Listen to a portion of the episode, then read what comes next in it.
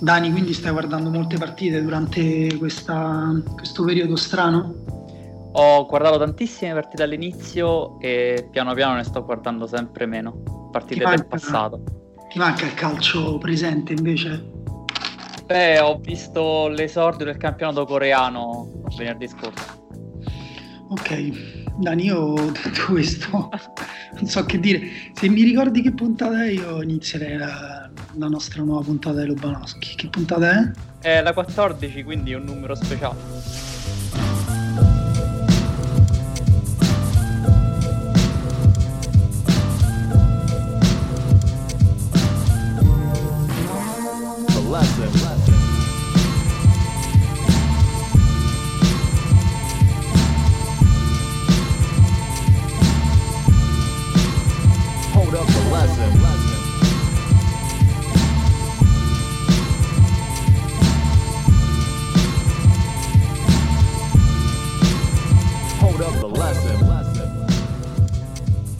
Quindi benvenuti alla quattordicesima puntata di Lobanowski, eh, podcast eh, di tattica, di, eh, di tattica, di, di, tattica Dani, podcast tattico, come lo vogliamo definire, non mi ricordo più, è passato troppo tempo dall'ultima puntata, io sono Daniele Manosia, con me c'è Daniele Morrone, eh, Lobanowski è un podcast di fenomeno che trovate eh, su Spreaker e sul sito uh, www.fenomeno.eu in cui parliamo di calcio, sì. di cui fa parte anche la tattica, forse questa è una spiegazione troppo lunga però. Tattica e tecnica, facciamo così, dai. Tattica, tecnica, quindi teniamo fuori l'aspetto fisico, diciamo, e psicologico del calcio e la fortuna. Soprattutto la fortuna. benissimo. Lobanowski è un podcast dove non, inizia, no, dove non esiste la fortuna nel calcio. E per questa quattordicesima puntata dedicata uh, vabbè, al 14. Uh, eh, no, in realtà non lo sapevamo neanche che era la quattordicesima puntata, avevamo già deciso l'argomento, uh, o almeno tu lo sapevi, Dani? in realtà no, me ne sono accorto veramente quando me l'hai chiesto. Ho eh, fatto no... un calcolo mentale rapido. Se no avremmo potuto fare effettivamente una puntata speciale dedicata a Johan Cruyff, invece eh, abbiamo scelto di, ehm, in un momento difficile, Uh, non, non, per uh, cadere nel nazionalismo, però in un momento difficile abbiamo scelto di ricordare un bel momento, cioè quello del mondiale del 2006 uh, dell'Italia.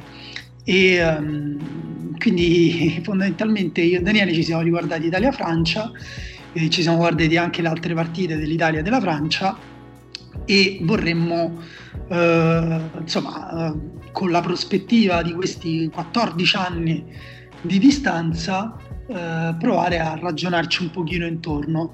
E tanto per cominciare, Daniele, io vorrei che tu mi dicessi come arrivava l'Italia a quel mondiale e come, ehm, come ha vissuto il girone, senza come giocava, che squadra era quella di Marcello Lippi. Beh, però vedi che senza pensarci sono 14 anni da, da quel mondiale, quindi il 14 l'abbiamo preso comunque.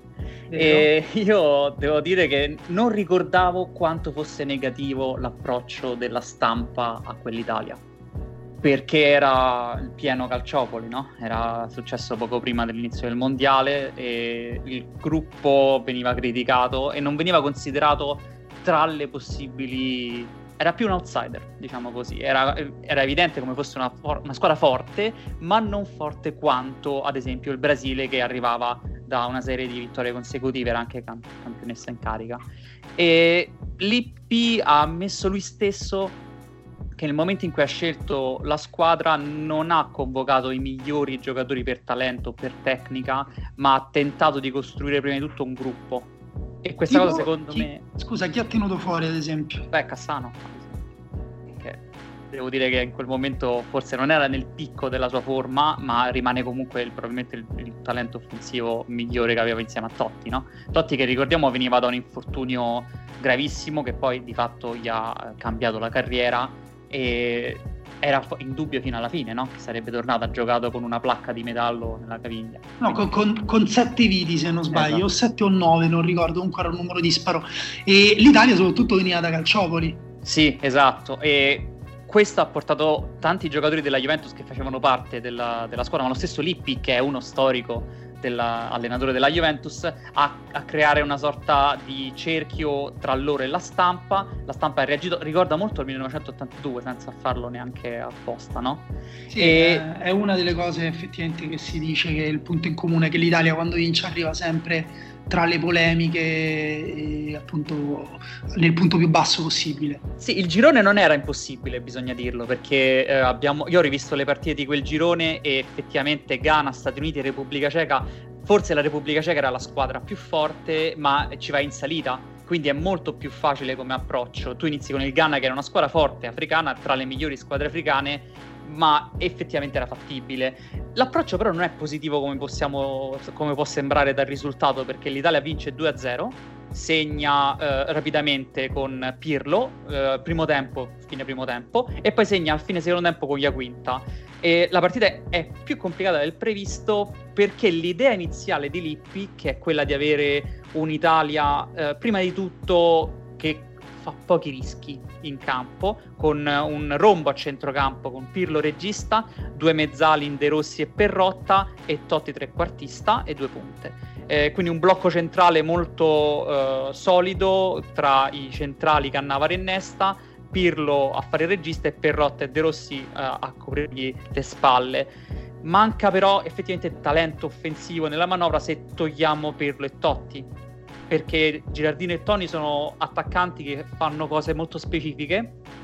Tony spalla alla porta, Girardino anche e si muovono anche bene insieme, ma manca effettivamente talento, soprattutto perché Totti arriva ad un mondiale in cui non è affatto al 100%, non ha la mobilità che aveva sì. fino a poco tempo prima diciamo che il dualismo tra Totti e Del Piero eh, sarà uno dei temi del, del, mondiale che ce lo portiamo fino in finale. Io però la cosa più interessante che avevo notato di quelle prime partite era che um, era un modulo un, un po' asimmetrico se vogliamo, quello di Lippi, in cui Totti partendo da sinistra finiva al centro con De Rossi che di fatto copriva tutto il centro-sinistra e Perrotta che eh, a destra aveva anche il compito di, di stringere e coprire magari eventualmente le spalle a Pirlo. Dimmi se mi confermi questa, questa sensazione.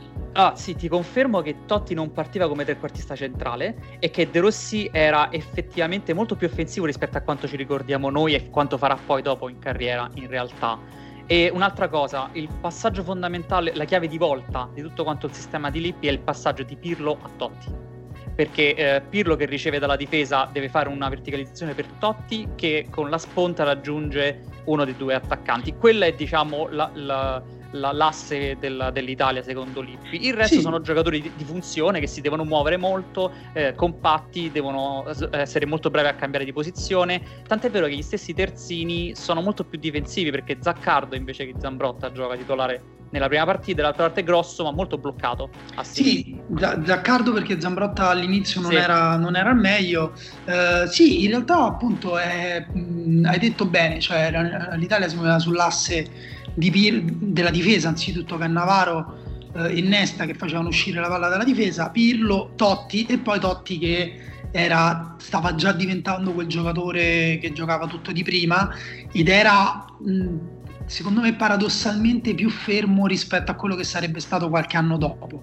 Contro, ehm, se non sbaglio, contro il Uh, contro il Ghana chiede la sostituzione per, per un fallo subito uh, sì, certo al, all'ora di gioco esce, esce per Camoranesi. Esatto toccandosi, toccandosi, la caviglia perché appunto era, aveva anche un po' di forse di blocco un blocco mentale Uh, ok, quindi questa era l'Italia, che però è cambiata molto partita Ceco- dalla partita con la Cecoslovacchia in poi, che è la terza sì, del girone. Esatto, perché la, il punto di svolta è in realtà il fallo che fa De Rossi su McBride, con cui prende un rosso che gli fa eh, slittare a due giornate giusto di squalifica. La, la famosa comitata, come due giornate? Sì. Quattro giornate? Quattro giornate, esatto, sì. E questa cosa cambia completamente i piani di Lippi perché lui aveva preso eh, tutta quanta la, le squadre fatta per il rombo a centrocampo, non non aveva giocatori esterni puri, perché lo stesso Camoranesi in realtà era un falso esterno, non era esattamente un'ala, e quindi deve adattare eh, questo rombo a, a, a, inserire dentro Gennaro Gattuso al posto di De Rossi. Gattuso è molto più immobile di De Rossi dal punto di vista difensivo senza palla, ma evidentemente con il pallone è meno abile e questo fa sì che la squadra si stringe ancora di più attorno all'asse Pirlo Totti, in sostanza a Perrotta e Gattuso che veramente portano l'acqua per Pirlo a centrocampo. E la gara contro gli Stati Uniti è bloccata. Effettivamente un pareggio che devo dire anche rivedendolo l'Italia non ha creato più degli Stati Uniti. E è chiaro che mancava qualcosa. Quel qualcosa è successo con la Repubblica Ceca che è il passaggio di Totti ad un, al, sopra cioè passa scala a, dal centrocampo all'attacco no? ti ricordi? Sì certo.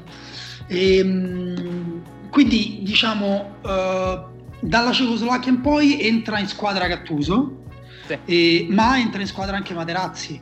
Esatto, perché con, con, con, la Cecoslovacchia i primi minuti, al minuto eh, 7, 17, proprio il quarto d'ora, Nesta si fa male e non si è mai capito se si è fatto male, ma era anche un blocco mentale in realtà questo, questo infortunio avuto subito.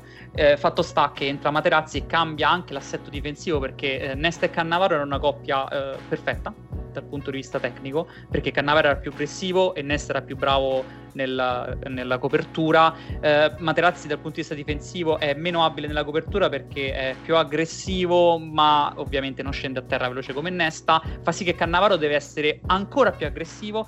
Per essere ancora più aggressivo, evidentemente la linea difensiva deve essere arretrata da parte dell'Italia e quindi Lippi sceglie un baricentro più basso inserendo a centrocampo Camoranesi, Perrotta, Pirlo e Gattuso, quindi abbiamo un centrocampo completamente di eh, giocatori di movimento attorno a Pirlo e davanti Totti e Girardino. Esatto, eh. questo, questo, è fondamentale perché l'Italia abbandona la, mh, lo schieramento con due punte che poi in, re- in realtà riprenderà eh, negli ottavi di finale, se non ricordo male, contro l'Australia. Sì. Eh, però la, l'Italia in realtà, appunto, quella che ha vinto il mondiale, quella eh, che noi ci ricordiamo meglio è quella che giocava con Totti e, e Toni e Camoranesi e uh, Perotta su, sui lati che però erano due giocatori a parte come hai detto te, di movimento ma soprattutto che tendevano a stringere verso il centro sì, e anche a lasciare il campo a, ai terzini che quando poi diventano Grosso e Zambrotta e Zambrotta inizia anche ad essere in forma e, e Grosso inizia a spingere inizierà a sentirsi la differenza per le squadre avversarie. Oh, invece la Francia, eh, la Francia arriva eh, al mondiale con, ehm, con l'assenza di, eh, con l'infortunio di Sissé che si fa male nell'amichevole eh, con la Cina. Eh, era la punta titolare quindi. Sì, no, guarda, in realtà c'erano molti dubbi, eh, non, non, era chiarissimo anche nelle prime partite davanti, quando diciamo Domenech eh, aveva chiaro che avrebbero giocato Henry eh, al centro dell'attacco e dietro Zidane che aveva 34 anni, che era tornato eh, in nazionale apposta per quel mondiale e che alla fine del mondiale eh, aveva già annunciato prima che iniziasse il mondiale che si sarebbe ritirato, quindi l'ultima partita della Francia sarebbe stata la sua ultima partita. Eh, ai lati eh, dell'esterno perché giocavano con un 4-2-3-1 abbastanza classico, hanno giocato così dall'inizio alla fine del torneo, eh, era abbastanza eh, confuso chi ci sarebbe stato, non si sapeva, hanno giocato Ribéry e Maludà, Ribéry e Viltor, ehm, addirittura anche Viltor e Maludà. Uh, questo nelle prime partite, eh, con la Svizzera sì. e con uh, la Corea del Sud. Partite che sono andate male perché la Francia con la Svizzera pareggia 0-0, con la Corea pareggia 1 pari, anche subendo il gol del pareggio, e arriva a giocarsi tutto nell'ultima partita con il Togo. Uh, in realtà era un girone molto facile, quindi probabilmente anche le motivazioni erano piuttosto basse per, um, per, per la Francia, però eh, che pensava insomma, di poterlo superare con il minimo sforzo e così è stato. Però arrivare a giocarsi all'ultima partita con il Togo che comunque ehm, si giocava anche lui il passaggio del turno. Aveva De Bayor poi davanti, il Togo molto in forma in quel momento. Aveva De Bayor in forma, la Francia non aveva Zidane perché si era fatto ammonire eh, due volte nelle prime due partite e quindi era squalificato.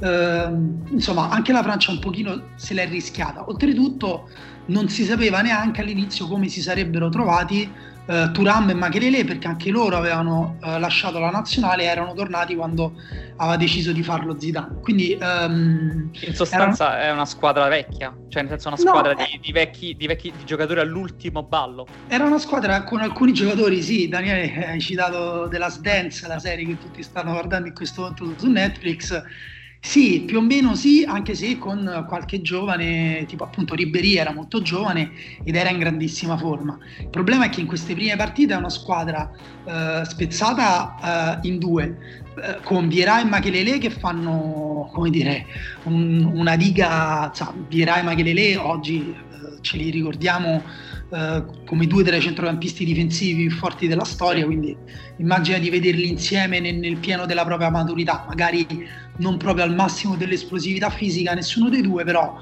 stavano molto bene tutti e due, uh, con una difesa molto solida, con Gallassi e Turam. Uh, molto forte fisicamente, molto anche alta e, e abile sui cross, con dei terzini, uno più conservativo come Abidal e anche lui diciamo meno, meno, esplosivo dell'inizio. Comunque non so se Abidal è mai stato in realtà un terzino esplosivo adesso non me lo ricordo. Molto no, bene? no aveva leve, leve lunghe era più di corsa in allungo che in esplosività. Esatto però nel 2006 se non sbaglio aveva già eh, non dico i, i, suoi anni però insomma eh, era del 79 quindi no c'era 27 no in realtà era sì nel, nel pieno, pieno.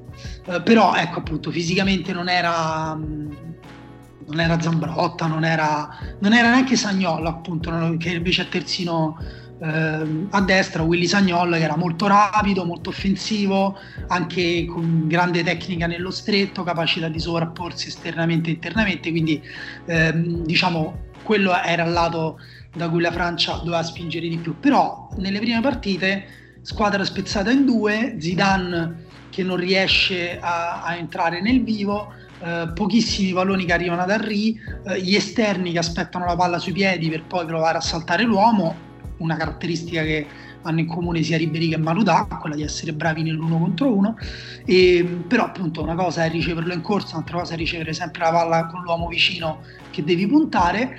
E eh, di fatto la Francia eh, diventava pericolosa quasi solo quando Vierà Uh, finiva in area di rigore uh, avversaria ad aggiungersi appunto a Zidane, ad Henry e eventualmente uno tra Maluda eh, e l'altro esterno insomma che, che, entrava, che era Ribery di solito.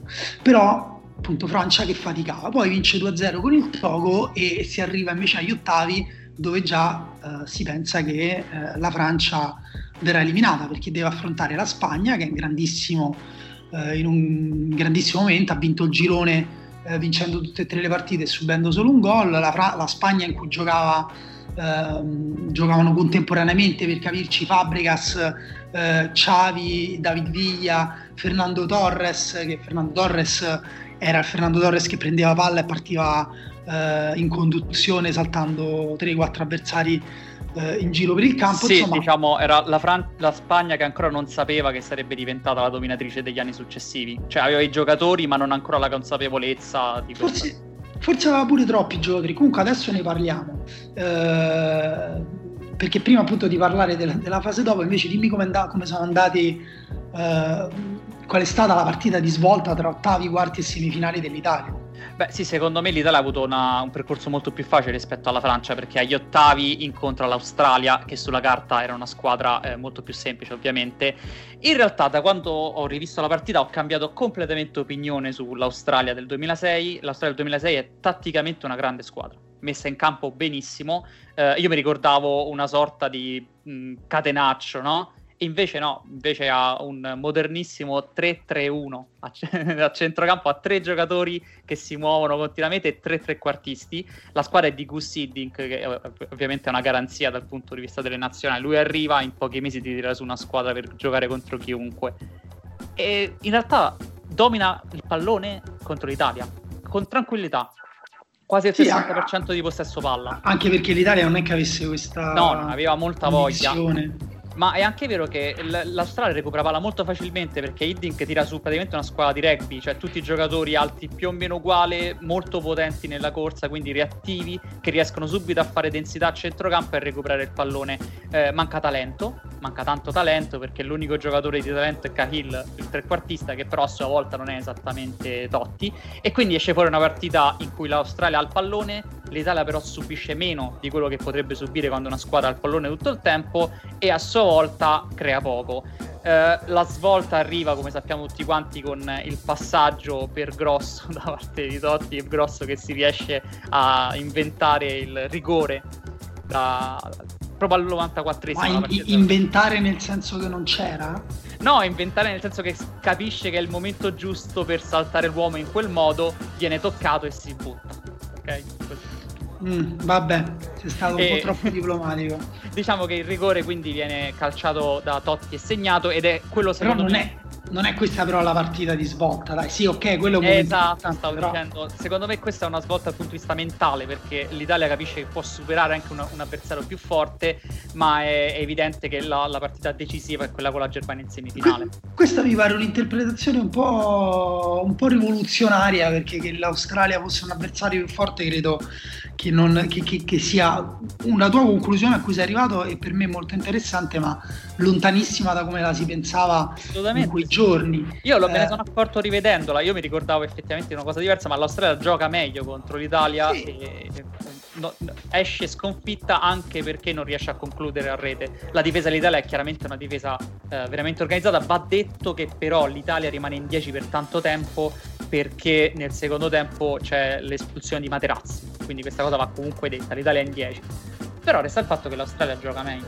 Io, io, penso che sia stato importante sia vincere soffrendo quella partita, sia vincere bene la partita con l'Ucraina, ma eh, effettivamente poi la partita di svolta arriva con la Germania, padrone di casa, e eh, diciamo è anche la prima vera partita contro una squadra sulla carta più forte esatto. che ti deve eliminare e dove viene fuori effettivamente questa natura ehm, dell'Italia capace di resistere anche a una pressione molto forte e molto prolungata. Sì, perché la partita con l'Ucraina in realtà è molto più semplice di quello che uno può pensare, perché nonostante l'Ucraina fosse una bella squadra con Shevchenko, Timoshuk e tanti altri giocatori di quel periodo, in realtà l'Italia dal punto di vista tattico lo vince abbastanza facilmente perché l'Ucraina marca eh, con l'uomo eh, praticamente tutto il centro del campo, in cui il centrocampista centrale va su Totti, che è il trequartista, Totti quindi si muove fuori dalla tre quarti, fa il buco e in quel buco si infilano i centrocampisti dell'Italia. Addirittura al primo gol di Zambrotta arriva con Totti che viene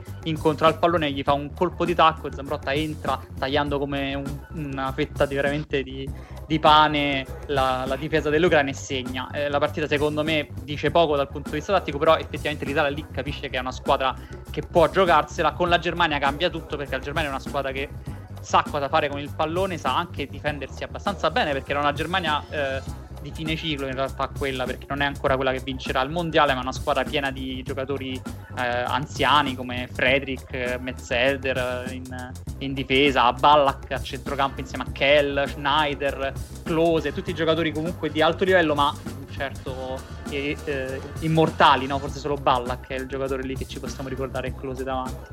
L'Italia sì. soffre, vai, vai, sì, l'Italia soffre ma crea anche le sue ottime occasioni da gol. Eh, in realtà l'azione principale secondo me è tutta quanta nei tempi supplementari perché il colpo di testa nel finale di Girardino che colpisce il palo apre la seconda parte della partita in supplementare succede veramente di tutto perché l'Italia segna con quel gol di Grosso che ricordiamo molto bene su un passaggio fantastico di Pirlo e da lì la Germania attacca in modo deciso, creando però spazio alle spalle, che l'Italia è abile a, a sfruttare e segna anche con Del Piero il, il gol del 2-0, una partita che ricorderemo sicuramente perché dà l'idea di, di, un'Italia che sa soffrire, ma che comunque sa scegliersi i momenti della partita nel quale dare no, l'acuto decisivo, secondo me.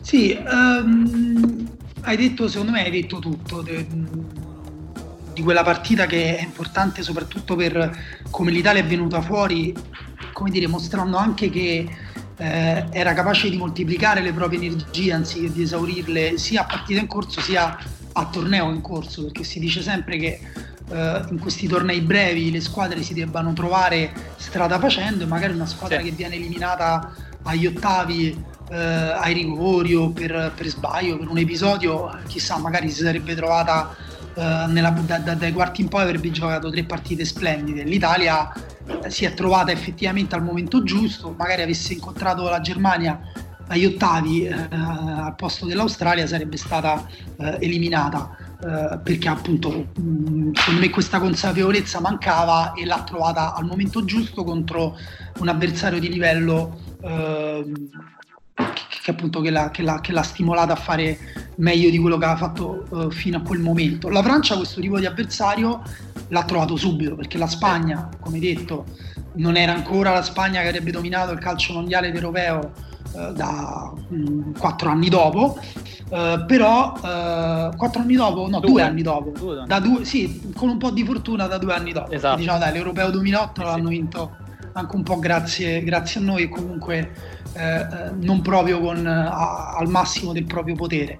Però ecco, diciamo, era comunque una Spagna molto consapevole, molto eh, sicura di sé. I giornali spagnoli avevano pubblicato eh, prima della partita facciamo andare in pensione, mettiamo noi in pensione Zidane, diciamo, eh, perché appunto era l'ultima partita, lui aveva già salutato il pubblico di Madrid e quindi per loro l'idea che eh, l'ultima partita di Zidane eh, venisse giocata proprio contro la Spagna aveva molto senso. La Spagna va anche in vantaggio con un rigore eh, conquistato nella metà del primo tempo ed è una Spagna che, che tiene palla, anche se è um, una Spagna che attacca in maniera più verticale, proprio per i giocatori che ho, che ho elencato prima, Fernando Torres, David Villa, ehm, Xabi Alonso anche tende tantissimo a cercare la palla in verticale saltando magari anche il, frage- il fraseggio con Xavi, ehm, però eh, è anche una Francia che, eh, scusa, una Spagna che nel secondo tempo fa un paio di cambi che come dire, poi secondo me a posteriori eh,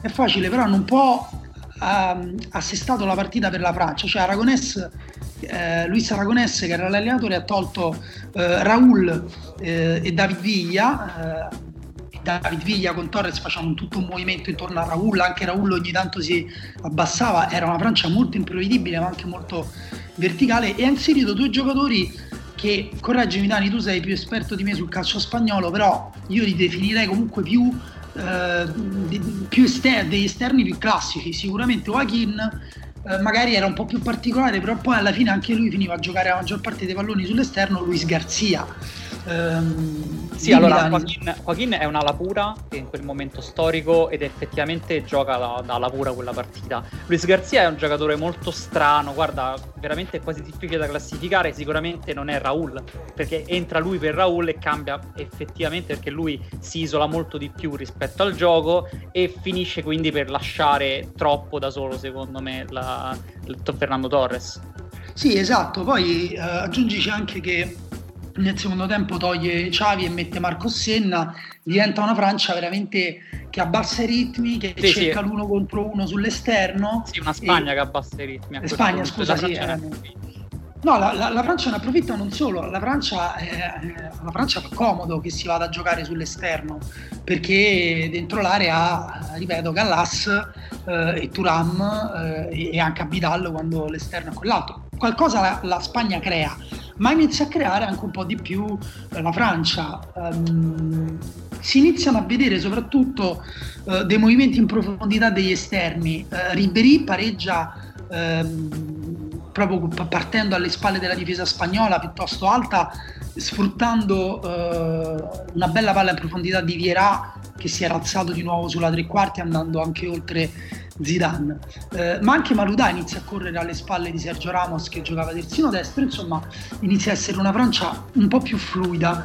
Ehm, soprattutto è una partita comunque quella con la Spagna molto molto dura a centrocampo, proprio nel centro. Zidane ehm, non respira, Vieira e Makelele devono, eh, devono correre a pressa uno, due, tre avversari per volta. Quando eh, Aragonés svuota il centro del campo perché prima Raul anche si abbassava, Fernando Torres, Fernando Torres si abbassava, David Viglia era l'unico che tendeva ad andare più sull'esterno oppure a dare la profondità, però eh, la Francia soffriva molto al centro, invece poi eh, inizia ad essere un po' più a suo agio. Comunque riesce a trovare il gol del 2-1 eh, con un calcio piazzato, eh, Zidane eh, crossa, la palla viene deviata e Vierà eh, arriva sul secondo palo Uh, e poi trova anche il 3-1 in contropiede, un bellissimo gol di Zidane che salta Puyol. Zidane aveva 20, eh, 34 anni, Puyol ne aveva 26-27, uh, eh, forse 28 al massimo, comunque era ancora al massimo della propria forma e si fa saltare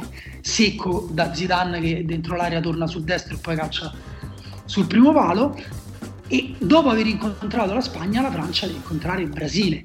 Campione in carica eh, Brasile di Cacà, Ronaldinho, Ronaldo. E eh, anche qui eh, si dice a un certo punto questa Francia uscirà perché comunque il girone sofferto con la Spagna mm, diciamo aveva fatto il toro e la, e la, e la Spagna era stato il torero. Ehm, con il Brasile che succederà? invece il Brasile che giocava ehm, con, delle distanze molto più lunghe, un ritmo molto più compassato, viene fuori l'incredibile classe della Francia. Oltretutto quella con il Brasile eh, può essere tranquillamente ricordata come la partita di Zidane perché forse eh, una delle più belle che lui abbia mai giocato e forse la prestazione individuale più bella in assoluto di quel torneo, ma oserei dire anche di, di, di altri, di, degli altri mondiali che ho visto. Eh, sì. raramente ho visto un giocatore dominare così eh, su tutti gli altri. Guarda, sono d'accordo con te dal punto di vista di Zidane. Io del mondiale che ho rivisto, devo dire che la semifinale di Pirlo con la Germania forse è l'unica partita che ci arriva vicino a quella di Zidane e diciamo però che anche dal punto di vista tattico effettivamente la situazione a lui è, è congeniale, no? Perché il Brasile gioca con una sorta di eh, 4-2-2-2, no? Sì, una specie fanno... di, di, quadrato a centrocampo. Esatto. E trequartiste Kakà e Giornino Pernambucano e davanti Ronaldinho e Ronaldo. In sostanza nessuno pressa. In sostanza l- hai sei giocatori bloccati davanti al centro del campo e, sei, e quattro invece che stanno tutti in attacco e quindi per Zidane è tutto quanto aperto e si può muovere e fare veramente quello che vuole a centrocampo e poi lui lo fa in modo spettacolare. Sì, guarda, mm, secondo me è, è, erano le condizioni tattiche adatte a Zidane anche per la ragione opposta, anche se non in generale. In generale è vero quello che dici te, c'è molta poca pressione sul pallone eh, in tutte le zone del campo, tranne in quella dove va a giocare Zidane che spesso, ed è in quelle occasioni che dal meglio, viene attaccato da dietro da Zeroberto o da Gilberto Silva. Lì viene fuori la sua capacità di proteggere con il corpo, di girarsi, la sua forza fisica incredibile. Eh, Zidane era stato ammonito anche contro la Spagna nell'ultimo minuto proprio perché mh, fisicamente, anche se non era eh, rapidissimo ed esplosivo, era ancora incredibilmente forte, era un giocatore impossibile da spostare con un passo eh, a terra veramente eh, da, da, da, centauro che, che, proprio si percepisce eh, il, il, suo peso corporeo e al tempo stesso poteva essere incredibilmente leggero quando si trattava di toccare la palla, di cambiare direzione, di, eh, di uscire da una situazione di pressione con, con, un sombrero, con un tocco di esterno. So, se vi cercate su YouTube ci sono gli highlights eh, individuali della partita con il Brasile ed è un campionario di, di tocchi eleganti, precisi eh, e, e, mai inutili soprattutto, mai inutili perché liberava sempre un uomo. Eh, però anche in quel caso la Francia vince 1-0 Uh, sfruttando solo un calcio piazzato, ancora un cross di Zidane su punizione dalla sinistra che trova uh, Henry uh, sul secondo palo, lasciato completamente solo dalla difesa brasiliana totalmente addormentata. Ehm, e quindi... Difesa brasiliana che poi tra l'altro è storica perché se andiamo a rivedere è Roberto Carlos, Lucio, Juan, Juan cioè, una, una difesa fortissima. Rivederla adesso quel Brasile fa impressione. Sì, anche se è una difesa poco difensiva, sì, no? Perché esatto. a, parte, a parte Juan, uh, sinceramente, gli altri mi sembrano tutti specialisti uh, di, di, altri aspetti, soprattutto nel nostro ricordo. Senti, uh, no, Lucio, Lucio, Lucio era molto. Lucio era un grande difensore e credo fosse ancora nel pieno delle proprie forze, almeno mi è sembrato che abbia giocato una partita incredibile, però uh, Zidane aveva un controllo sul pallone che un giocatore fisico come Lucio, eh, purtroppo Lucio è finito negli highlights dalla parte sbagliata anche sì. in quel caso. Senti, e... ma a questo proposito il gol di Henry è il terzo, eh, com'è il mondiale di Henry fino a quel momento? Perché lui in quel momento è probabilmente l'attaccante no, più forte del mondo, comunque appena arrivato in finale di Champions League trascinando l'Arsenal. Tocca pochissimi palloni, ha, ha segnato due gol importantissimi, sì. quello con la Svizzera eh, controllando un tiro sbagliato di, eh, di Viltor, credo, eh, in area di rigore e finalizzando in una frazione di secondo con la solita pulizia tecnica inappuntabile, eh, segna anche quel gol col Brasile fondamentale, meno facile di quello che sembra, perché comunque calciare di piatto al volo su un cross da destra che sbuca da dietro tutta, tut, tutte le due le squadre avversarie strette in area di rigore, sì, non è impossibile, però va fatto. Eh, tocca però pochi palloni, eh, svaria molto sul fronte offensivo, la sua partita migliore è proprio anche per lui è quella con il Brasile in cui eh, anche lui riesce a, a, ricevere palla con l'uomo un po' più distante e soprattutto con il Brasile la Francia adesso è una squadra fluida, quindi quando Henry riceve magari tagliando verso l'esterno dentro l'area gli si buttano Ribéry o Maludà o so, qualcuno trova una grandissima occasione per eh, ad esempio per la, per la, Francia con la Spagna eh, addirittura Henry taglia sull'esterno va a destra e mette dentro un pallone che bucano prima Ribéry e poi Vierà entrambi piuttosto soli quasi nell'area piccola spagnola. Quindi insomma questo per dirti ehm, che Henry era abbastanza centrale però il problema è che la Francia in sé ma credo che fosse un po' il calcio di quegli anni eh, non era una squadra che costruiva moltissime occasioni da rete, mm. era una squadra messa bene in campo, che si adattava alle squadre che affrontava e, eh, e, qui posso parlare anche velocemente della semifinale con il Portogallo, ma la Francia ha affrontato la Spagna che giocava con la difesa alta, dominava il pallone, l'aggrediva a centrocampo, il Brasile che le ha anche lasciato il pallone, ehm, che, che, che, giocava con, un, con una linea difensiva media, e che poi si abbassava e che comunque non era molto aggressiva. Poi ha giocato con il Portogallo che invece giocava con una linea difensiva che finiva anche dentro la propria area di rigore, eh, che tendeva a chiudere il centro e, e che quindi mandava con la Francia che, che tornava a giocare sulle fasce. La Francia è riuscita a giocare bene meritando me- non meritando di perdere in nessuna delle tre partite sicuramente, eh, meritando la partita in cui ha meritato di meno è quella con la Spagna, per questo per me è la partita decisiva sul piano mentale, meritando più di qualsiasi altra partita quella con il Brasile, perché comunque sì. ha avuto un dominio del centro eh, troppo grande. Eh, con il Portogallo forse è la prima partita in cui la Francia era favorita, era superiore al Portogallo, superiore, il Portogallo aveva avuto una vita difficile, insomma ha battuto l'Inghilterra ehm, ai rigori, agli ottavi, con una partita molto dura, aveva giocato un'altra partita durissima con l'Olanda, scusa l'Inghilterra credo fosse quarti. Sì, l'Olanda agli ottavi, la, la battaglia di Norimberga in cui ci stanno non so quanti espulsi, quattro mi pare.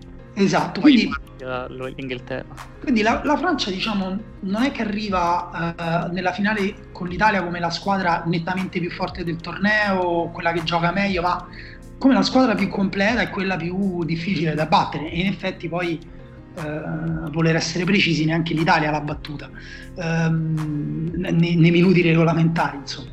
E quindi a questo punto possiamo affrontare la, la finale Dani io l'affronterei iniziando a chiederti subito da Ia, prendiamo insomma il, il, toro per le corna. Eh, chi meritava di vincere secondo te?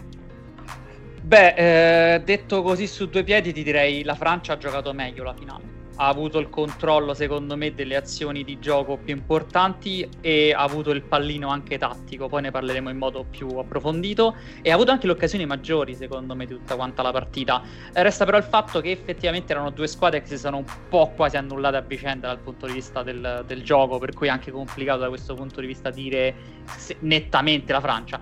Però così su due piedi ti direi la Francia, secondo te?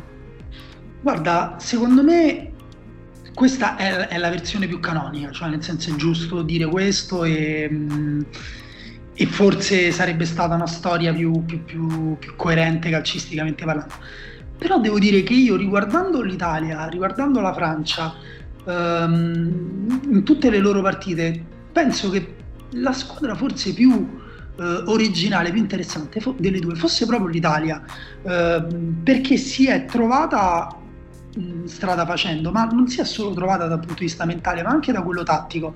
L'Italia che arriva in finale con Grosso e Zambrotta che spingono molto, con uh, Pirlo veramente Deus ex machina, inizia ad essere uh, il playmaker più forte so, d'Europa, del mondo, uno dei playmaker più forti uh, di, di, quegli anni, con um, Totti che è vero che gioca alcune partite meglio, altre peggio, ma mai al proprio massimo. Però è vero anche che quando azzecca il suo passaggio di prima, il filtrante eh, per Perrotta, per Camoranesi, eh, con Tony che sta lì davanti ed è sgraziato a lottare come un pterodattilo su ogni palla. Eh, però è una squadra che eh, a me devo dire alla fine piaceva molto. Eh, sì, con la Francia ha sofferto tantissimo, questo, sì. questa è la cosa che, che, che, che forse va, va, detta meglio, che nella partita singola non è tanto, nessuna delle due squadre secondo me meritava di vincere, eh, perché le, di occasioni anche la Francia ne ha costruite poche, eh, però mh, è vero che l'Italia ha sofferto molto di più e questo forse in un certo, cioè, in un certo modo comunque conta.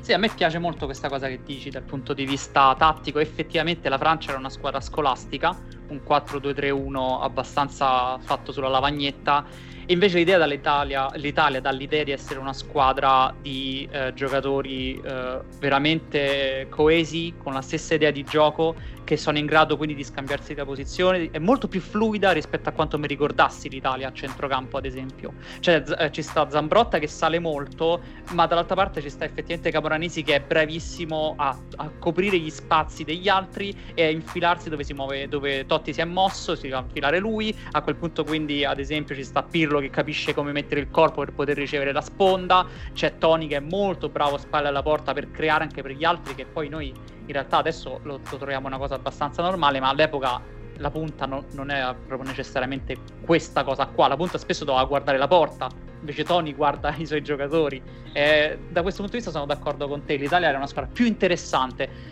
La finale, effettivamente, la Francia ha il pallino del gioco. E secondo te cos'è esattamente che è mancato all'Italia per prendere il pallino del gioco della partita? Beh, l'Italia non aveva, secondo me, neanche l'intenzione di, di, prendere il pallino veramente. Secondo me l'unica cosa che non ha funzionato è stato il coinvolgimento di Totti, un po' perché per la prima volta l'Italia affrontava un centrocampo come Viera Machelele, ehm, poi Viera esce nel secondo tempo e, e quello secondo me è un punto di svolta. Eh, però un po' anche perché Totti era ancora troppo, troppo vicino all'infortunio. Sì. Eh, diciamo il suo confronto con Zidane è interessante al di là dei, del valore assoluto, del valore in quel momento, perché da una parte hai un numero 10 di 34 anni che, eh, che però fa, suo, cioè fa t- tutto il suo gioco è sul controllo della palla, eh, anche piccole progressioni, eh, e poi c'è il filtrante o il passaggio, ma comunque prima c'è un, un dominio e un controllo tecnico assoluto. Dall'altra è un giocatore che già ha 20, quanti anni aveva? Totti è del 76, 76 sì. quindi ne aveva 30 quasi 30, sì. eh, che gioca ormai quasi esclusivamente di prima, eh, spalla alla porta, che anche se controlla e protegge eh, gioca da fermo e, e, quindi costringe in un certo senso a, uh, il resto della squadra a, a, muoversi molto di più, molto più in profondità. La Francia nelle prime partite aveva giocato maluccio perché nessuno andava in profondità uh, oltre Zidane e poi in alcune partite tipo quella contro il Brasile Zidane si abbassa e viene a giocare a centrocampo ma l'Italia in realtà gioca con Totti che è sempre alto e con quasi mai nessuno che gli va alle spalle quindi è un po' la cosa che secondo me ha funzionato eh, meno. Detto ciò, eh, era comunque eh, un giocatore di, di, di, grande valore e che comunque dava qualcosa alla squadra perché que- quella qualità in rifinitura, anche quando poi proprio in quella partita entrano Iaquinta e Del Piero, l'Italia passa una specie di 4-3-3 quando entra anche De Rossi, eh, è un po' diciamo comunque perdi qualcosa sulla tre quarti. Questo secondo me si è visto, l'Italia non aveva alternativa a Totti. E... No, l'Italia devo dire non aveva alternativa a nessuno. Cioè l'Italia è costruita con giocatori singoli che fanno cose specifiche e ogni giocatore apporta qualcosa e quindi questo fa sì che ad esempio nel momento in cui tu perdi un esterno come Camoranesi non puoi sostituirlo con un altro esterno, devi inventarti un nuovo modo per giocare e secondo me questo nella finale si è visto molto bene perché esce Totti, il centrocampo si svuota ovviamente sulla tre quarti perché De Rossi viene più al centro e Iaquinta gioca esterno destro in sostanza. E questo significa che Camoranesi deve finire sempre nel mezzo spazio per richiesta forse di Lippi o forse per questioni naturali. E sbilancia ovviamente la formazione, chiede a Zambrotta di salire molto di più e questo porta alle spalle di Zambrotta la Francia a poterci giocare molto di più, quindi significa che ogni giocatore apportava un singolo tassello per fare tutto quanto il puzzle della squadra. È molto interessante, ma è anche effettivamente molto poi complicato durante una partita ad avere sempre la situazione sotto controllo. Sì, anche se secondo me eh, della partita in sé, ehm, sì, ad esempio vuoi sapere cosa non ha funzionato invece nella Francia è che eh, l'Italia faceva grandissima densità centrale, eh, molto di più delle altre squadre come la Spagna o anche il Portogallo che hanno provato comunque a spingere eh, la Francia verso l'esterno, una cosa che la Francia faceva di, eh, spontaneamente e certo. che secondo me non, non, non, le conveniva molto. Però con l'Italia invece la, la, la Francia veniva sempre a giocare sui lati, sempre nell'uno contro uno. E qui è vero che eh, come dire, la, la, anche la, Francia qualcosina ci ha costruito, però per, per, una squadra che gioca con Cannavaro e Materazzi dentro l'area di rigore non è poi così sbagliato anche impostare la partita eh, in questo modo qua. Ehm, quindi per me dal punto di vista tattico, fino ai cambi, l'Italia non era messa male, l'Italia va in svantaggio per eh, un errore, un'ingenuità, vuoi, nella lettura di una situazione, perché tra l'altro il, mm, il, rigore nasce, se non ricordo male, da un fallo laterale, eh, comunque da una situazione piuttosto sì, eh, molto statica. rapidamente al minuto 7 da questa situazione esce fuori che il colpo di Henry di sponda arriva su Maludà che taglia verso il campo, è battuto Zambrotta, è battuto Cannavaro, entra quindi Materazzi in copertura e prende Maludà. Questo è il sì, rigore con cui la Francia va in vantaggio. Si toccano, si è parlato molto. Sì, sì, si del, prende, si, si ora, però Fatto sta sicuramente si butta Maludà, sicuramente Maludà si lascia cadere, va detto anche che contro il Ghana c'erano due mezzi rigori fatti da De Rossi che forse se li avessero fischiati se il Ghana avesse vinto quella partita non staremmo qui a fare questo episodio, quindi insomma l'Italia tutto sommato nel complesso secondo me non si può lamentare. Ecco poi appunto De Rossi espulso, quattro giornate di squalifica, torna disponibile per la finale, Lippi non stravolge eh, la formazione ma lo mette nel secondo tempo perché? Secondo me perché Totti non, eh, non era in partita e inizialmente eh, De Rossi va a giocare vicino a Gattuso con Pirlo che si alza sulla linea di tre quarti. Poi eh, Lippi vede che la palla comunque non arriva a Pirlo, quindi i problemi andavano al di là di Totti e, eh, e Pirlo si riabbassa e quello dell'Italia diventa un centrocampo a tre con Del Piero e Iaquinta sugli esterni. Sì, io rivedendolo ho notato anche che secondo me c'è anche un aspetto difensivo da questa mossa perché Zidane aveva troppa libertà al centrocampo, perché Zidane viene molto dentro il centro del campo, più di quanto ricordassi in realtà, fa, fa veramente il regista a tutto campo.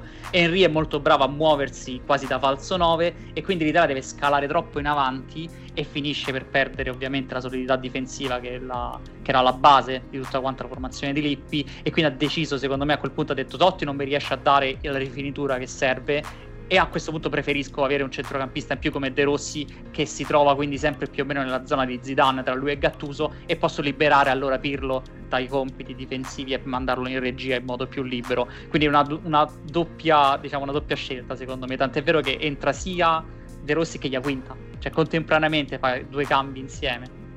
Sì, tra l'altro uh, De Rossi, come hai accennato te, uh, era un giocatore diverso sì. rispetto a quello che noi forse conosciamo. Uh, era un giocatore anche capace di portare palla. Ecco, forse anche questo va detto che se entra in quel momento perché Gattuso era iperdinamico, iperaggressivo, era anche eh, più eh, bravo di quello che ci ricordiamo sulla palla, cioè poteva eh, anche partecipare a un gioco conservativo. Però De Rossi invece poteva prendere palla, muoversi, andare anche senza palla sulla tre quarti. Questo in un certo senso era un giocatore più simile eh, a quei centrocampisti da 4-2-3-1 come appunto era Vierà, eh, Lampard, Gerrard, insomma, eh, di, di, quegli anni. E ehm, appunto Vierà invece la sfortuna della Francia. Vierà si fa male per la sì. prima volta nel torneo. Eh, all'ora di gioco. All'ora di gioco entra Alou Diarra che in quel momento, cioè Alou Diarra non ha avuto una grandissima carriera, in quel momento stava a Lens e, ehm, ed è un giocatore estremamente più conservativo di Vierà. molto forte fisicamente, ma magari anche aggressivo, che può tenere una linea alta, però sicuramente non andrà a muoversi sulla tre quarti, non andrà eh, a giocare il pallone in area di rigore, non, insomma, eh, la Francia perde veramente molto in quel senso. Sono d'accordo, sono d'accordo e secondo me Domenech in questo caso ha avuto un po' il braccino corto perché in panchina aveva eh, Dorosò, Dorasò non è certo un fenomeno, ma quello che sa fare in quel caso poteva servire alla Francia, ovvero muovere il pallone in modo preciso e conservare un minimo il possesso, invece si ritrova con un mediano a tutti gli effetti e sia Magalele che Diarra insieme non riescono a fare quello che fanno Maglele e Vieira insieme. Maglele sì. quindi viene spinto molto di più in attacco, no? Hai notato come va molto Sì, sì, esatto, sì. Eh, fondamentalmente proprio per le caratteristiche di Diarra è Maglele che prende il posto di Vera spingendosi in avanti, ma insomma Maglele anche qui parliamo di un giocatore tecnicamente molto superiore al ricordo di alcune persone, però non, è, non era la stessa cosa, Vieira aveva anche un dominio fisico in protezione per l'altezza, per come usava l'anca, per come usava le gambe, che, che, che insomma era un vantaggio veramente quasi, era quasi un centro da basket quando si alzava. Uh, detto questo, uh, la partita più va avanti, più l'Italia uh, va in sofferenza Um, Forse c'entra la fatica anche della partita con la Germania, mi sono fatto questa idea. Cioè, dal sì, punto di vista fisico c'è una discesa totale all'ora di gioco in cui vedi che proprio i giocatori cominciano a boccheggiare. Eh, Cannavaro, Materazzi boccheggiano proprio perché è evidente come pure Zambrotta hanno fatto una, una partita con i supplementari contro la Germania devastante. No? Sicuramente, al tempo stesso l'Italia non è che abbia uh, sofferto chissà quale pericolo, uh, quindi secondo me a un certo punto subentra anche l'idea che così si può ottenere, si può ottenere anche durante i supplementari. Sì, certo di fatto punto... la Francia fa una opzione da gol effettivamente nel secondo tempo, no? con Maglele che fa un filtrante per Henry che riesce a superare nell'uno contro uno Cannavaro e arrivare al tiro. Il tiro però è, è bloccato facilmente da, da, Buffon. Per il resto non crea in realtà molto. Eh, guarda, ci sono un altro paio di occasioni, però effettivamente la sicurezza che aveva l'Italia nella difesa arrivava fino a Buffon, nel senso eh, c'è anche un calcio di punizione di Zidane battuto eh, credo intorno al settantesimo, eh, calciato come al solito benissimo da sinistra, stessa zona da cui ha battuto quello con cui la Francia ha fatto gol al Brasile. Buffon però esce con una sicurezza pazzesca, eh, smanaccia la palla fuori e queste sono cose che eh, magari statisticamente no, però a livello mentale ti cambiano la partita. E, mh, L'Italia inizia a fare una partita in cui si deve tenere il più possibile, eh, Caressa inizia ad esaltarsi per ogni giocata difensiva di Cannavaro, eh, che fa a un certo punto anche una rovesciata al limite dell'area, si va ai supplementari, ai supplementari ehm, difficile eh, analizzare eh, la partita perché eh, tutto sta in due giocate di Zidane, due colpi di testa, il primo con il miracolo di Buffon, il secondo quello che causa l'espulsione. Mi piace veramente tanto questa cosa che hai detto, tutto con i due colpi di testa. Il primo mi è piaciuto tantissimo, ma fa una cosa bellissima perché allarga per Sagnol e poi si butta in area di rigore ma non alla massima velocità, quindi Gattuso all'inizio pensa che non lo faccia e rallenta e Zidane a quel punto è libero di calciare, scusa, di colpire di testa in area di rigore e Buffon fa una parata eh, non, non, ricordo una parola del genere in una finale di un mondiale perché la porta era sguarnita, c'era soltanto lui, il colpo di testa è secco, preciso proprio sotto la traversa e lui la tira sopra. Sì, e... guarda, la cosa interessante è che Zidane a inizio carriera eh, l'unico difetto che aveva erano i colpi di testa. Quando nel 98 segna una doppietta in finale contro il Brasile è un mezzo miracolo, eh, doppietta di testa. Sì. Eh, arriva nel 2006 e i suoi colpi di testa sono di una violenza incredibile anche quando appunto colpisce la palla. C'è ehm, anche proprio contro la Spagna, una delle ultime occasioni spagnole, c'è un cross eh, su angolo sul primo palo che scavalca un giocatore spagnolo, sta per arrivare al centro dell'area e Zidane arriva da dietro e la schiaccia veramente con una eh, sicurezza, coordinazione, veramente perfetto il colpo di testa su Buffon è uno dei più belli che si possano immaginare. Forse l'unico, proprio vogliamo andare a cercare il pelo dell'uovo, che sarebbe stata forse meglio dare un po' meno potenza ma angolarla di più. Buffon però fa una grandissima parata, eh, non c'è altro da dire. la Francia poi resta in 10, continua ad attaccare, in realtà l'Italia soffre anche con l'uomo in più, eh, arriva ai rigori eh, in piena sofferenza e, e, poi ai rigori, insomma, eh, quello è un romanzo a parte. Sì, sta il momento di decidere chi deve calciarli. Eh, Lippi in realtà ha già giocato due finali finite ai rigori, no? Una con la Juventus vinta contro l'Ajax e una con la Juventus persa contro il Milan. E c'era sempre Del Piero e all'inizio va da Del Piero e gli dice allora tu sei il primo, giusto? E Del Piero fa no. Lippi si arrabbia tantissimo, vedi che va via e quello che si mette a calciare rigore è Pirlo. E questa cosa secondo me è molto indicativa dell'aspetto mentale di Pirlo che è calmo anche in una situazione del genere, anche a essere il primo a calciare un rigore dei mondiali. Esatto, guarda, per dirti della, mm, del, dire, del, carattere di, di, di quell'Italia lì, eh, appunto non, non, tutti avevano il carattere per, per batterlo in quei momenti e uno dei primi ad alzare la mano è stato De Rossi Pir, eh, Lippi non gli ha detto nulla, ha detto ok, tu lo calci per terzo. Sì. e, e, pare che Iaquinta abbia detto a De Rossi ma sei matto se lo fai ti massacrano. E De Rossi che aveva all'epoca 23 anni comunque eh, va sul dischetto e calcia il rigore tra l'altro successivo all'errore di eh, Tresighe quindi sì, in un certo senso sta... dà un senso a tutto il suo mondiale Esatto, ci sta Pirlo che segna con un mezzo cucchiaio molto bello centrale. E Gallas poi che segna della, per la Francia tirando in modo secco a destra spiazzando Buffon, Materassi spiazza a quel punto eh, Bartes, Trezeguet prende la traversa piena, fa un tiro di quelli sembrava un po' di viaggio contro la Francia nel 98, prende proprio la traversa piena. E De Rossi arriva secondo me con il rigore più importante di tutti quanti quelli che abbiamo visto fino adesso perché dopo l'errore della Francia e Buffon non ha fatto vedere di essere mai arrivato vicino a toccare il pallone, quindi non è detto che Buffon vada a parare gli altri e lui tira una bomba su, vicino al set in cui spacca quasi la rete. Sì, sì, lui ha calciato il rigore più bello della serie, anche forse il più difficile, il più, il più audace.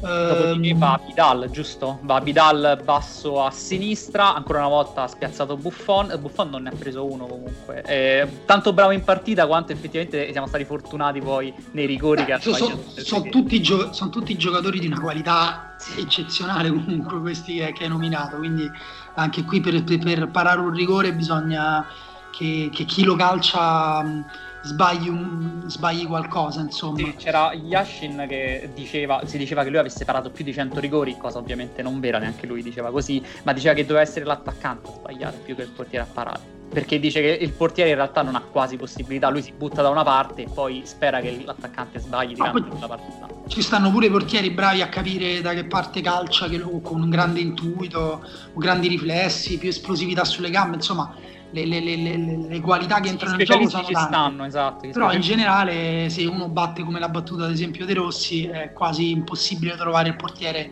che lo para. Devo dire, e... ottimo anche Del Piero, eh? forte a sinistra, spiazza Bartes, anche Del Piero che non voleva calciare il primo, però evidentemente lui non voleva calciare il primo, ma non perché non volesse tirare il rigore in generale, ma forse si sentiva più di tirare quello più avanti. Perché tirare... Sì forse il, pri- il, primo e l'ultimo sono i più complicati, esatto. poi anche quello successivamente.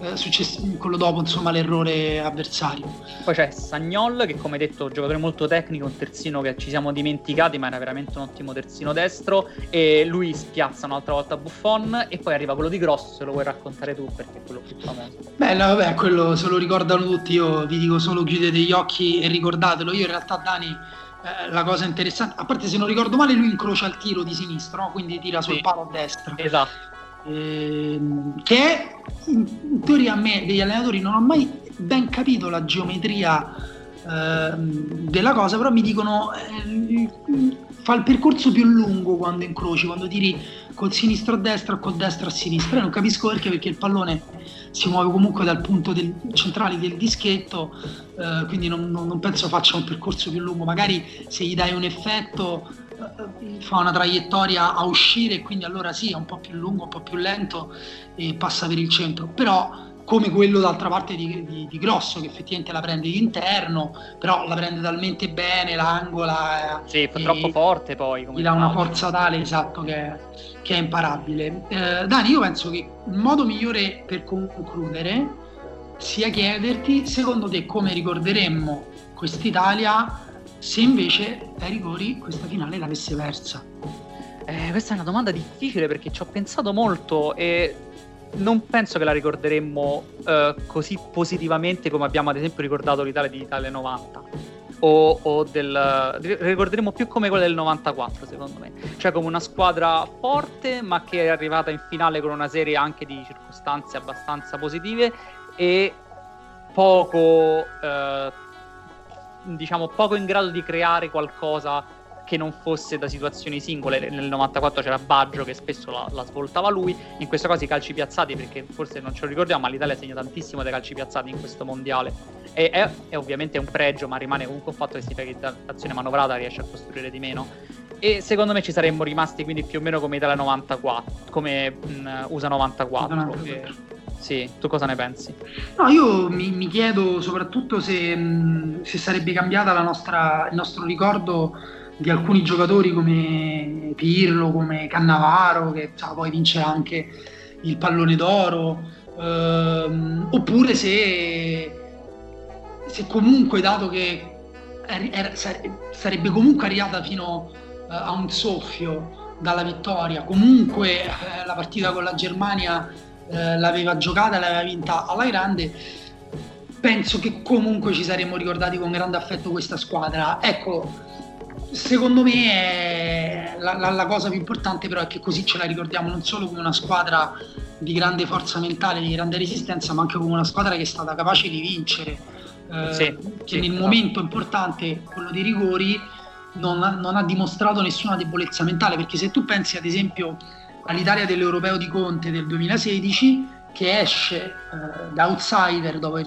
giocato grandi partite eh, con la Germania, eh, però esce male proprio sbagliando eh, i rigori. Eh, con eh, i rigori di Pellè i rigori di Zazza che ti mostrano un calo di tensione che poi alla fine ti cambia comunque anche l'idea proprio generale di quella squadra. Invece, ecco, potersi ricordare la calma di Pirlo, la, la forza mentale di De Rossi eh, su quel terzo rigore, eh, gli occhi da pazzo di, di, di grosso sull'ultimo rigore, eh, comunque in un certo senso danno anche valore a questa vittoria, significa che te la sei meritata a un livello magari più profondo. Sì, Penso però soprattutto che se avesse vinto la Francia ricorderemmo in maniera totalmente diversa quella Francia, ricorderemmo in maniera totalmente diversa Zidane, Makelele, Vieira, uh, Turam che avrebbe vinto in quel modo il suo secondo mondiale insieme a Zidane, eh, il suo secondo mondiale, il suo secondo europeo.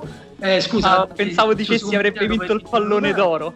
Pensavo dicessi, invece no, penso che il pallone d'oro sarebbe andato probabilmente in RIP perché finale della Champions League, no. poi vittoria del mondiale. Guarda, che... se non ricordo male, per il pallone d'oro si parlava comunque di Zidane nonostante ah, l'espulsione okay. per aggressione violenta a Materazzi. Quindi eh, penso che se avesse vinto la Francia e Zidane non fosse stato espulso penso che sarebbe rientrato nel giro, anche se non so se tecnicamente si può dare a un giocatore che si è già ritirato, eh, perché appunto quella è stata l'ultima partita di Zidane. Penso che avrebbe, sarebbe cambiato totalmente il modo in cui ci saremmo ricordati di Zidane, eh, sinceramente non so se sarebbe stato un ricordo più bello, e dove per bello non intendo buono o con un messaggio migliore o più bello per lui, per lui sicuramente sarebbe stato più bello, ma intendo da un punto di vista narrativo, di, di, di, memoria storica, di memoria collettiva, vederlo chiudere la sua carriera alzando la Coppa del Mondo oppure vederlo chiudere eh, sfilando eh, amaramente al lato della Coppa del Mondo già esposta davanti agli spogliatori. Eh, però sicuramente sarebbe stata tutta un'altra storia e secondo me quella Francia oggi ce la ricorderemo come forse una delle squadre più forti uh, del calcio mondiale negli ultimi anni. Beh, anche uh, perché nel 98 vince il mondiale, più o meno i giocatori più importanti poi continuano anche nel 2000, vincendo l'europeo sempre contro l'Italia, avresti quindi un gruppo che vince eh, due mondiali e un europeo nell'arco di otto anni, che è una cosa effettivamente enorme. Sì, mh, mm, in mezzo c'è il mondiale del 2002 che... La figuraccia che, del 2002. Eh, scu- sì, la figuraccia del 2002 eh, che è andata male, anche quella del 2004, quindi insomma... Però, mm, però sì, sicur- al di là de- de- del percorso eh, dei, dei, quasi dieci anni della Francia, proprio io dico proprio quella squadra del 2006, la Francia del sì. 2006 forse un giorno la, la, l'avremmo confrontata, che ne so, la Spagna del 2010, eh, quei giochi mentali lì che, che amiamo fare. Eh, e niente, con questo abbiamo detto tutto. Uh, non so Dani se è rimasto qualcos'altro da dire a parte il fatto che avremo voglia di vedere l'europeo prima o poi. Devo, devo, dire che a me ha lasciato un, una vela di malinconia pensare che questa sia l'ultima generazione d'oro del calcio italiano. E Questo è il 2006? Sì, perché stavo pensando che De Rossi è dell'83 è il, è il giocatore più giovane no? in, quella, in, quell'Italia e non so quanti giocatori forti quanto De Rossi siano usciti dopo De Rossi. No, quindi, oddio, sì, sì, sì. Quindi mi è venuta una vela di malinconia a pensare che non so se quanto tempo passerà per poter rivedere una squadra con Pirlo, Totti, Cannavaro, Nesta, Zambrotta, Buffon, tutti insieme e poi dei giocatori di altissimo livello come Camoranesi, Gattuso, eh, Grosso che stava in Serie C fino a due anni prima, giusto? Fino a tre anni prima, e Tony pure che stava in Serie C dopo qualche anno prima. Eh, devo dire che effettivamente mi ha lasciato questa cosa. La vittoria gli dà un senso molto più grande a questa generazione qua. Sì, è vero. Va detto che eh, però abbiamo vissuto altre belle Italie. Sì, sì, assolutamente. assolutamente. Eh, non ai mondiali, ai mondiali non ci siamo più riveduti, anzi siamo andati eh, sempre peggio fino all'esclusione ai playoff con la Svezia ma eh, quella degli europei del 2012 che è arrivata in finale, l'Italia di Prandelli, come dire, che ha perso con la Spagna ehm, anche per ragioni storiche perché era una Spagna incredibile, ma anche per ragioni proprio contingenti, era un'Italia stanchissima, non so se te la ricordi, quella della finale, però anche quella è un'Italia che ci ha regalato un grandissimo momento, sempre in semifinale, sempre contro la Germania. L'Italia dell'Europeo del 2016 secondo me avrebbe meritato molto molto di più e, eh, e, ci ha regalato anche lei due momenti incredibili con il Belgio e con la Spagna e anche la partita con la Germania non avremo brillato però ce la siamo giocata alla, più che alla pari eh, con una squadra se vuoi tecnicamente anche inferiore. A livello di giocatori la vittoria chiaramente rende tutto più bello, Totti eh, ha vinto un mondiale giocando al non lo so 60%, 60% forse a dire forse pure meno. Del Piero ha vinto un mondiale ma ha giocato pochissimo. Uh, Pirlo comunque ancora non era in, un, in una squadra tatticamente uh, fatta per esaltarne le qualità uh, in cui i movimenti perché Perrotta è vero che era un giocatore di movimento ma era un giocatore piuttosto anarchico nei suoi movimenti anche se con un grandissimo intuito proprio per i movimenti senza palla, però insomma, Pirlo avrebbe bisogno di una struttura che gli crei eh, movimenti alle spalle del centrocampo, alle spalle della difesa avversaria, invece così non era, con Toni che ha fatto un mondiale da, quasi da difensore messo in attacco, eh, con Buffon che ha fatto un grandissimo mondiale, con Cannavaro eh, meraviglioso, con Materazzi che, che, che, la cui totale esistenza calcistica era chiusa in questo mondiale in cui fino do, dopo due partite eh, non era neanche titolare, quindi insomma è, è un mondiale che, che ha questo valore bellissimo, un po' perché l'Italia ha vinto, ma un po' anche proprio perché è stato un percorso accidentato, complicato e non era un'Italia, un'Italia poi così forte, insomma, diciamoci la verità. Secondo me anche per quello è stato bello vincere. Sì, esatto, io concluderei così perché mi sembra proprio il modo migliore.